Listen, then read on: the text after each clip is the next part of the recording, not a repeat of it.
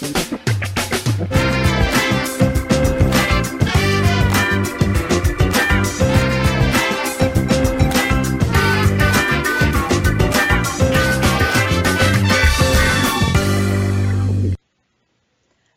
Civilla. How are you? Uh, Good morning. How are you? Just fine. Thank you very much for agreeing to do this interview with me today. I am really excited about sharing your story with a lot of the women out there because I know this is a huge pain point for a lot of women.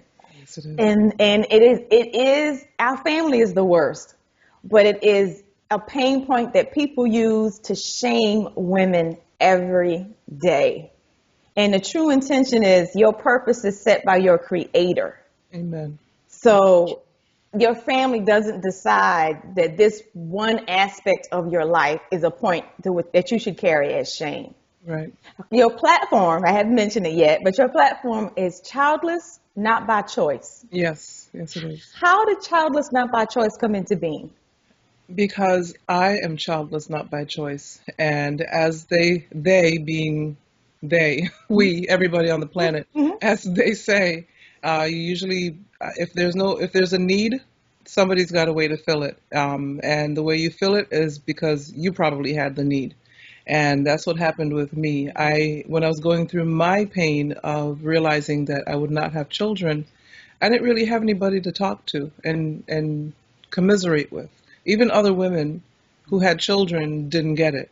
And so I decided I didn't see anything online. Of course, now that I'm doing it, I'm seeing all these different platforms, but I guess it, I was supposed to be, so it happened. But I, I didn't see any help out there, so I decided to create the help, and I did it from scratch. Yeah, we have to be the help that we need sometimes, and Exactly. everybody everybody has their own space to fill. hmm You said that uh, women didn't get it. What is the it that they don't get? The the the need, the innate need to want to have a child for most of us. I, I always say 99.99% of us, because there are some women out there who don't care if they have children or not, and, and indeed some don't want any. But for most of us, we wanted children. That's just how our our bodies were. I think that's how God made us. You know, there's nothing wrong. I, I have an interview. I have several interviews, of course, on my podcast, but I have one where I interviewed a woman who was childless by choice. So I understand that there are women who don't want children. And I don't know, we may get into this later, but those women are also shamed. And so that was a great interview. Um, the things that she has been told, I was floored because they seemed very similar to the things that those of us who, who wanted children but just couldn't have children had to hear. And I just, I, I couldn't stand by and listen anymore. I just couldn't. I had to do something about it. And what was that? What did you do? I decided to um actually I was working. I had been at at this particular job for six years, and uh, I had heard two years before God saying it's time to go, and I said absolutely not. I want my regular paycheck. I want to be able to know where my money's coming from to pay my bills and go do a little shopping every once in a while. I deserve that. I don't have any kids. I deserve this. so we argued for two years, God and I. How dare you, How dare you. Yeah, God was probably like, this girl, what is Right. wrong with her? Right. And so uh, for two years, and then finally in November of 2014, I just, I just, I quit. It, it, it was, it was at the point where He said, "It's now or never." Basically, I'm done with you. If you don't do this, I'm done with you. And I know that a lot of times people don't realize this, but God is going to get His work done one way or the other. And if, it's not me, it'll be somebody else. And so I decided to just go ahead and obey. Has it been easy? No. I had a plan. You know, you have to plan, and I, I come from a financial services background, so you have to have a financial plan. And I had a plan, but God had His own plan as well. Again, you know, He never tells you things up front. I mean, if He did, I wouldn't do it. I still Right. wouldn't do it, even if He, Right. even though He said it's now or never. I still wouldn't have done it but I'm I'm trusting him in him every day and believing in him and I understand what the word provision means now, and I know what obedience means now, and Girl, I'm just girl. I'm just going along with it. Oh my gosh. So, but I, I built it from scratch. I built, I started, uh, I'm a blogger too, but the blogs really aren't even about this. They're about other things that I'm interested in. But I started um, on a radio station, on an AM radio, local AM radio station, and I did that for about six months. And I realized I wanted more control over the time I spent on, on the air and just knowing what my numbers were. I'm, I'm big into metrics and numbers and all of that. And so I decided to leave after six months after I heard about this thing called podcasting. I'm like, wow, podcasting, how cool is that? I can run my own show.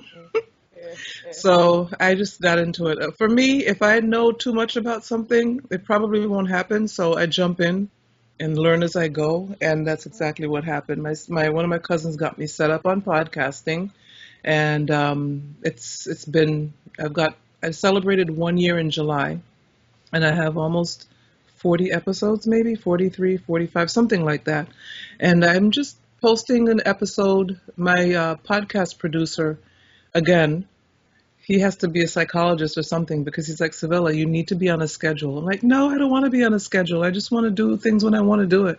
No, Civilla, you have to be on a schedule. So, of course, we went back and forth on that. Finally, I created a schedule, so I post a new episode the second and fourth Monday of every month without fail. Thank God. So far, without fail. Yeah, that, that So- schedule requires a consistency that we don't want. exactly, because you want to run your own show. Mm-hmm. You can't run your own show all the time. So, yes, that's where I am now with the podcasting. Okay, so that's where we are now. So now let's let's jump back a little bit into the past. And as a little girl growing up, like most, you have doll babies, and the first role that you play is mommy hmm because that's the first role that you have in your life. Yes. i- Is your mom, Mommy, right? Exactly. So, and you thought this, you know, as a child in your teenage years, and then when did it get to the point to where you were told or you realized that you would not be able to have kids? Well, so yes, as a little girl, looking around at my role models, everybody's growing up, getting married, and I'm just assuming it's going to happen. Mm-hmm. There is no thought in my mind that it wouldn't happen. If somebody had told me, even in my teens, that I would never had have kids, I'd be like, please. Well, actually, in my teens, I was like, I don't know if I want any of those people. They're just A lot of work. they're a lot of work. yes. When I when I was around, I don't know, nine, ten, I had a niece and a little cousin born that were over the house a lot. Um, my mom was a nurse, you know, so one being her grandchild was there a lot, but then the other being a cousin. My, my cousin was a first time mother. So, you know, every little thing she's running to her, over. her nurse because that's her baby, you know what I'm saying? And they cry all night long. Mhm. They, they got to have a ten, that first year, you holding them the entire Yeah. time. It, Yeah. it, it just struck me as so much work by 12. I said, okay, this is not for me. I know this already. We're not going to participate in this madness. so let's go ahead, let's go ahead and check this one off the list. oh my goodness. And it, up till now, nothing has changed that. Yeah, nothing has changed that. I um, I really don't even like babysit or play with until they get at least like ten or eleven months.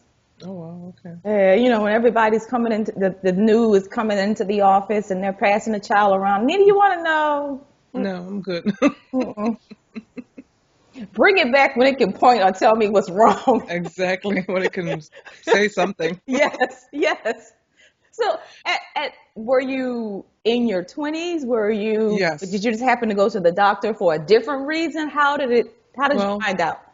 What happened was well as as I got into my 20s and my brother has kids and um when he had his first son I I fell completely in love. And he had his his children early so he had his first son when he was 21 and so I'm a year older than he is. And so oh my gosh I completely fell in love with that little boy. I'm s- and he's he's 28 now and I'm still I'm madly in love with all three of them I am just madly in love with those three people. But at that time, I had no idea I wasn't going to have kids. So it wasn't because I wasn't in love with them because I realized I wasn't going to have kids. I assumed I was going to have kids. Mm. And then I was like, wow, I want one of these. you know, and then when the second one came along, I'm like, oh my gosh, these people are so handsome and so cute. And yeah, you got to help change Pampers, you know, when they come to visit, but they're your nephews. You got to do what you got to do. Yeah, give them back. Give them No, I back. couldn't, I couldn't do that. Oh my gosh, I fell in love with those people, and I'm like, oh my gosh, I just I can't wait to have mine. But then yes, as time progressed and um, late into my 20s, I had my OBGYN visit, and they started talking about fibroids. I'm like, okay, whatever. and um, and the first surgery I had was in 2000 or 2001 to have them removed.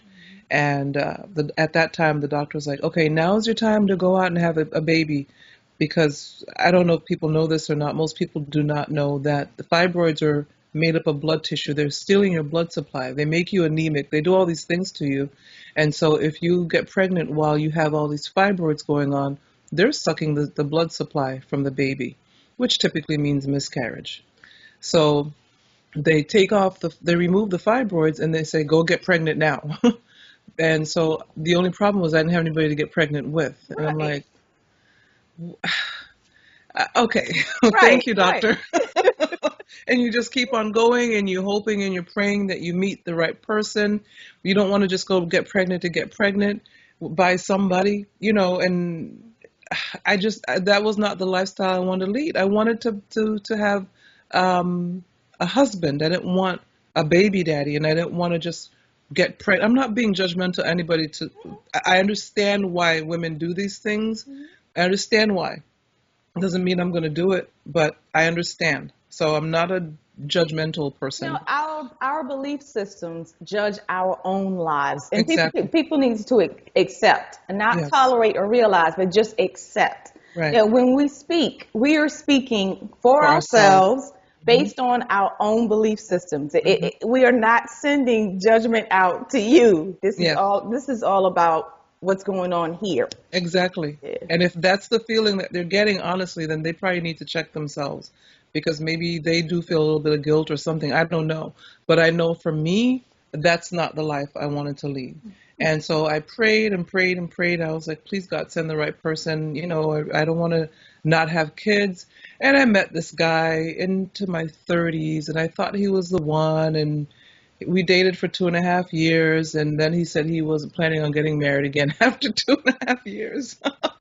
He waited He- two and a half he waited two and a half that? years to tell me that. So it broke my heart completely into a million pieces, and um, so it didn't work out. I I um, released him Yes. because you know, yeah, it was two and a half years, and I was madly in love with the guy, but.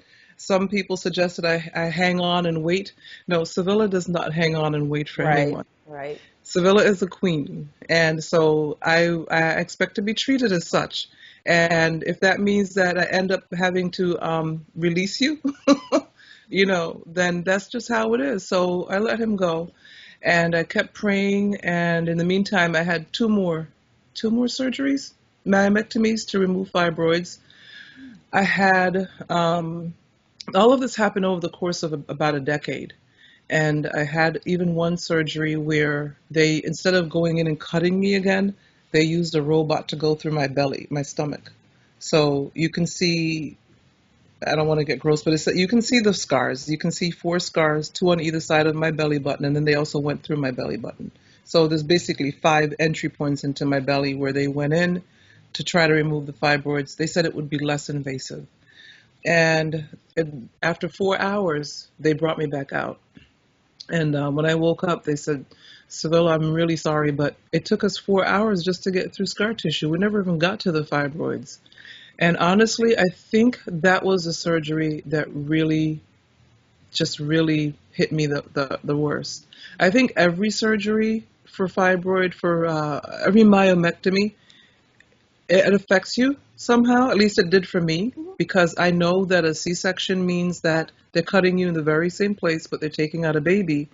Well, when they do a myomectomy, they cut you in the same place. They call it a bikini cut. they cut you right below your belly button, but they're not taking out a baby, they're taking out fibroids. And so it, it was, I, it was, a lot of mental stuff to deal with, and uh, but that was, I think that was the hardest one because after four hours, all they could tell me was, "Sorry, we never even got to the fibroids. We were just dealing with scar tissue, and we didn't want to leave you in there under like that for any longer than four hours." I'm like, okay, and I think, if I'm not mistaken, I think that was also the time they put me in recovery in the maternity ward. It was one of those surgeries where they put me in recovery in the maternity ward. I'm like, why is this happening to me? Why is this happening to me? This is this is not fair, God. this is not fair. I don't understand. I'm a God's girl. I, I, I yes, I've made stupid mistakes throughout my life as a Christian woman, yes, but at the end of the day, I'm a God's girl. I'm living for you. I'm, I'm obeying your word. I'm doing what you said to do. I'm living the life you're telling me to live, and this is what I get. So I had a hysterectomy in 2011.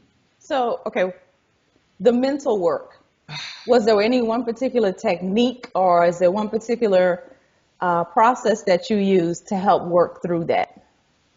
I, I would have to say that the key to what I went through was being surrounded by the right people. And I didn't even really realize it at the time, okay. but I don't know how to reiterate, and I say it a lot on my show. You have got to be surrounded by the right people. Mm. Otherwise, you will die on the inside mm. because some people don't mean well for you.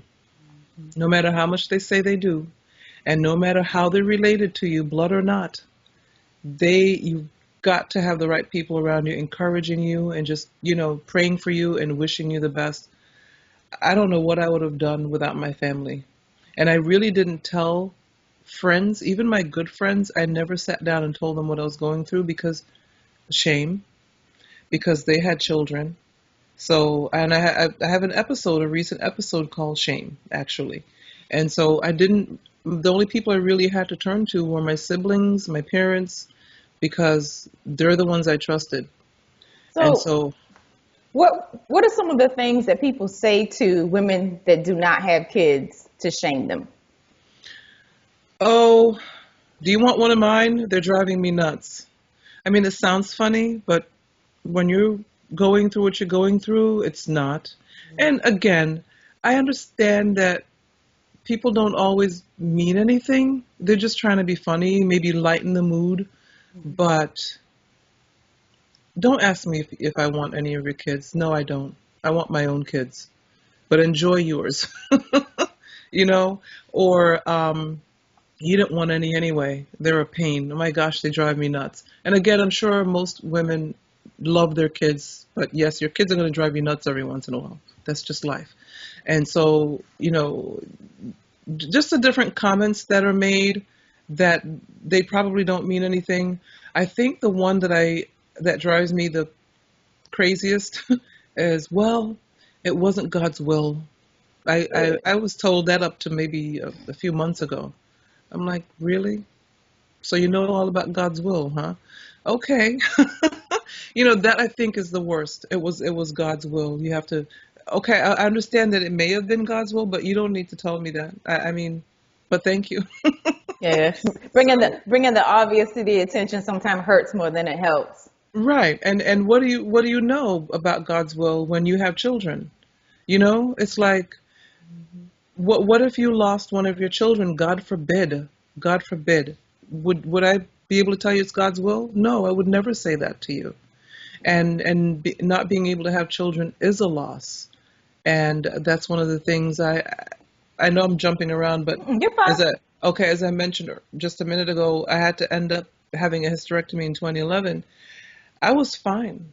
I was fine for the first few weeks, couple of months, whatever.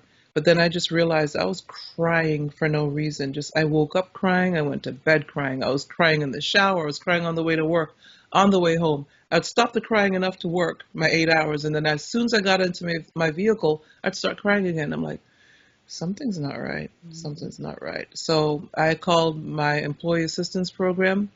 A lot of things, a lot of people don't realize that this is part of your your your insurance package, your, your package from work, and I I was desperate. And yes, I, I was surrounded by people who loved me and cared for me, but I needed some objective help. I wanted to make sure I wasn't losing my mind. And so I went to a psychologist or psychiatrist or whatever his title is, and I went to him for a couple of months, and he was like, Civilla, you're grieving. And I know part of it was probably hormonal, hormonal as well. And I went to my OBGYN. We, we got set up on the hormones and made sure everything was okay. But the psychiatrist told me, Civilla, you're grieving a loss. And this is what I'm trying to get people to understand. If you wanted children as badly as most women who are childless not by choice wanted children, you're grieving a loss. So please don't tell me it was God's will because whether or not it was, I would prefer that you let it be Him telling me it's His will than to just tell me something else. Just say I'm sorry, or just be quiet, or just leave it alone. And that's that's the awareness I'm trying to create. Is just tell people, look, if you don't know what to say, don't say anything, or say I'm sorry, and put the ball back in my court. If you tell me I'm sorry, then I can say don't worry about it or thank you, but don't don't propose to understand how I feel if you don't really understand how I feel. Right, right. So So, what you have your podcast? yes. How did the books come into being? Well, I um I created it's really just a, a, a 31 day devotional that I have right now. It's very it's a very thin devotional. You can see it's just it's just 31 days. And I just created content based on how I dealt with things. Because after I, I, I stopped going to see the the psychologist, I said, you know, there are women out there. I don't see any real books really. I don't know what's going on. I just I looked around, and I'm there probably a book or two out there that talks about this, but I think in this, without being like I said before, gross or you know, I really talk about how I felt, how my heart felt while I was going through this, and I I did it in 30, you know, in a 31 day devotional. So each day you get to read something. And to me, it's like a little salve for the woman who is childless not by choice. I'm still working on the 365 day version of it. I don't know why I'm taking so long. I maybe have 200 days worth of it. But I just, I want to create, you know, in the world we're in now, everything is so interactive that I want to create an interactive 365 day version of this childless not by choice devotional. And so I want people to be able to log on to Facebook and tell me how they're feeling after after they read a particular day or you know something like that. But in the meantime, I did this. I just made a quick couple of hundred copies of this and it's here for whoever would like it. They can order it online or I have some on me at all times. Online where? On my website, uh, childlessnotbychoice.net or CivillaMorgan.com. I have two websites. The CivillaMorgan.com is where my blogs are, and the childlessnotbychoice.net is where my podcast, all of my podcast episodes are there, and you can order this book. And the title of the book? This is um, 21st Century Hannah, which is the name of my platform, 31 Days of Encouragement. So that's the first in the series. This is the first in the series. I'm working on the 365 day version, and then eventually I'll write a book, just a regular book on my, I don't want to call it a novel, but a book on my, my life experiences as a childless, not by choice woman. I have the, I have, I don't know, something's blocking me. Maybe it's because my story is not finished. I feel like my story is not quite finished. So I don't want to, You know, uh, maybe that's what it is. Odd you should say that because tell me how a woman that is childless, not by choice, feels about adoption. Well, I, I can't speak for every woman who is childless not by choice, but I know for me, I tried twice. And some people tell me, well, Civilla, things are different now, and, and maybe they are. But what I didn't mention earlier is that I'm also single. I kind of probably did mention I never did get married. I'm single. And when I tried to adopt the two different times, it seemed like being single was an issue. And although I was making money, I was, you know, I was I was a stockbroker at the time, So I wasn't exactly broke, but and I could and and they said, "Oh, if you want to adopt, you have to get life insurance." I got the life insurance. I did everything I was told to do. And uh I still got blocked. One one time I, I went, and I'm, this is not. I'm a Christian woman, by the way, so it's not like I'm speaking against the church. But there was one adoption. Um, uh, what I mean, it was like a get together at a church about an hour north of me, and I went up there, and I sat and I listened to everything and how to go about the process, and uh, I remember calling back and never getting a return call. I called several times and they never returned my call because I didn't have a husband sitting next to me, I believe, was the issue. And then another time, I took some time off work, went down the street. It wasn't that far from where I worked, and uh, had an appointment set up to, to go to this adoption agency. I went, it was an exit away from my job. And to this day, I've never found the agency. And while I was there, I called, driving back and forth on this particular street. I'm calling, and there's no answer. And I'm like, why? What is going on here? I get back to work. She picks up the phone. As soon as I get back to work and call, she answers. I'm like, I was just down there looking for you. I, I, I don't understand. How come I couldn't find you? And she's like, oh, well. She, that, was, that was her response. I'm like, let me hang up this phone now. Something's not right. And so I don't know to this day some people tell me it was a God thing. Maybe they weren't legit. Mm-hmm. Maybe that was a road I would not have wanted to go down. And so I just left it there. Maybe that's what it was all about. And so to this day, I've never seen the agency down there. I don't, I don't know what that was about. After that, I didn't try anymore. I just didn't try anymore. I said, you know what? If, if something's supposed to happen, it will. But I'm all for adoption. All for adoption. If you can do it, and and if you're if you have the credentials that they need and yes i know people complain about how expensive it is and i agree it's expensive and people ask me about um, doing something alternatively like just um, what's the, what's the term when you just have a child in your home when the state uh, what's the name of it foster parent foster parent mm-hmm. and um, i just don't think i know it sounds selfish but my heart isn't set up for that because i'd hate to have a baby or a child in the house and then say, okay, it's time to go. And I'm like, no, I can't do that. yeah. So no, my heart's not set up for that. I had a, I had my, one of my aunts was a foster parent for years, and every summer I had a new cousin. Oh my gosh. because you know, being a, and she was sometimes an emergency foster parent, yeah. so she only had a child for maybe 24 to 72 hours. Yeah.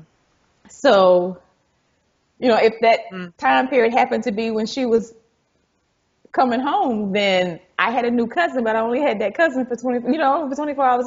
Yes. It works for the system. Yeah. But you're right, you have to have the heart to be able to let go.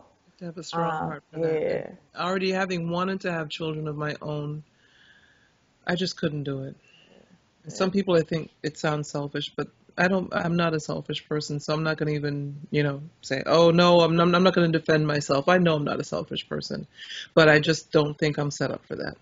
So, what would you say to the young lady that found this video and just recently found out, you know, after Disney, Barbie, baby showers for the friends, graduating from college, you know, doing all the things that we're told to do being an obedient child and mm-hmm. then getting to the one thing that she wants more than anything else and not being able to do it, what would you say to her? I would tell her that there are some days you're going to have to hang on mentally, spiritually, physically, emotionally with your fingernails. But hang on. hang on and just know what God's plan is. Ask Him what His plan is. Mm-hmm. Have the right people around you. You know when somebody's not the right person for you. And I don't just mean uh, having a man in your life. I'm talking about your friends, your girlfriends, your female friends, your family members. You know, your spirit tells you mm-hmm. if that person is right or wrong for you. Pay attention to your gut and have the have the do what you need to do, even if it means by, being by yourself for a little while. Just do what you have to do to keep your mental balance about you, and just know that God has a plan it may not be the plan you had in mind, but God has a plan stick to God. I, I stepped away. I stopped praying for a while. I did. I was like, it doesn't make any sense to pray. He's not listening to me anyway. You know, so why pray? Been there. And, you know, it doesn't make any sense to me. And my mom was like, Are you mad at God? I'm like, She's like, Please don't be mad at God. I'm like, Okay. but I'm not talking to him right now. So he, I know when he made me, he was like, Oh my gosh, what have I done? But, you know, I just was like, No, I'm not. And so for several months, I just refused to pray. But, you know, I had to make the decision to seek him again because he was he never moved i did i moved away from him and uh, we have to make the decision and realize that what's what's the alternative really? Because the alternative is don't pray don't go to church don't seek him but then you go out into the world and there's nothing out there that's going to solve your problems. Going from man to man is not going to solve your problems. You know even if you do end up getting pregnant and having a baby and you love that baby, please love the baby. You had the baby, carry the baby, love the baby, please. You know, take care of the child. It's now not, not about you anymore. so just take care of the child, but still you feel an emptiness because you're not in God's will. It's not an emptiness because maybe you didn't do things right. It's an emptiness because you may still not be in God's will. So I would say try to put God's will first. Try to um, hear from Him as to what the plans are for your life Yeah. and hang in there with Him. And it takes time. Don't have Ishmael wait on Isaac. No, Right. you know, just just just don't don't go the Ishmael way. Let me tell you, I thought about it. I'm not gonna lie. I really did think about it because that's how much I wanted a child. But I know the stories of Ishmael and Isaac. I can't pretend I don't know these things. And I can't pretend that um, even if I didn't go sleep with somebody, if I even if I did the in vitro way, which was the way I was thinking of, was to have IVF, it doesn't mean it would have been what God had planned for me. Because I wasn't hearing him say, "Okay, go do in vitro." That that's not what I was hearing. And uh, there were some times I just wasn't hearing anything. So I just wanted to be in His will, and I, I had already made the decision to, to go back to being in His will instead of going my own way. So just be completely in His will then, even if it means no children. Just be in His will and let Him direct you. Is it easy all the time? Even now, no, it's not. It's not easy um, to see the baby shower invitations, and that's something that you brought up earlier. That is also something I discuss on my podcast. Create a boundary. It's not a wall, it's a boundary. You don't have to go to every baby shower. You don't have to explain why you can't make the baby shower. You don't have to tell people why or why not for anything else. So why would you have to tell them about why you can't make the baby shower? Create boundaries. That means that you don't have to babysit every time somebody calls you at the last minute. Hmm. Have your own schedule. Just because you're single and childless, or maybe you're married and childless, doesn't mean you're sitting at home doing nothing. You have a schedule. It may not be the same as soccer mom, but you have a schedule. Create boundaries, and even if you are sitting home watching TV, that's your business. You don't have to do anything that you don't want to do. And this is what I'm trying to get out to women out there who don't have kids. You don't have to. You don't have to. I should make a hashtag. You don't have to. you know, What's what's the name of your podcast and where could they find it? the podcast is called 21st Century Hannah. I mm-hmm. took Hannah's story. Yes, Hannah ended up having five children, but she at first couldn't have kids. And so she was shamed by her sister wife because in that day and age, you better produce. And she wasn't producing. So, yes, her husband loved her, but she wasn't producing. So I named the podcast after Hannah, and we're in the 21st century. So 21st Century Hannah. So Is it is it is it podcast. is it two one? Yes, 21ST, separate word century, separate word Hannah. H A N N A H. And it can be found on all of the platforms where podcast. Every platform it's available, yes.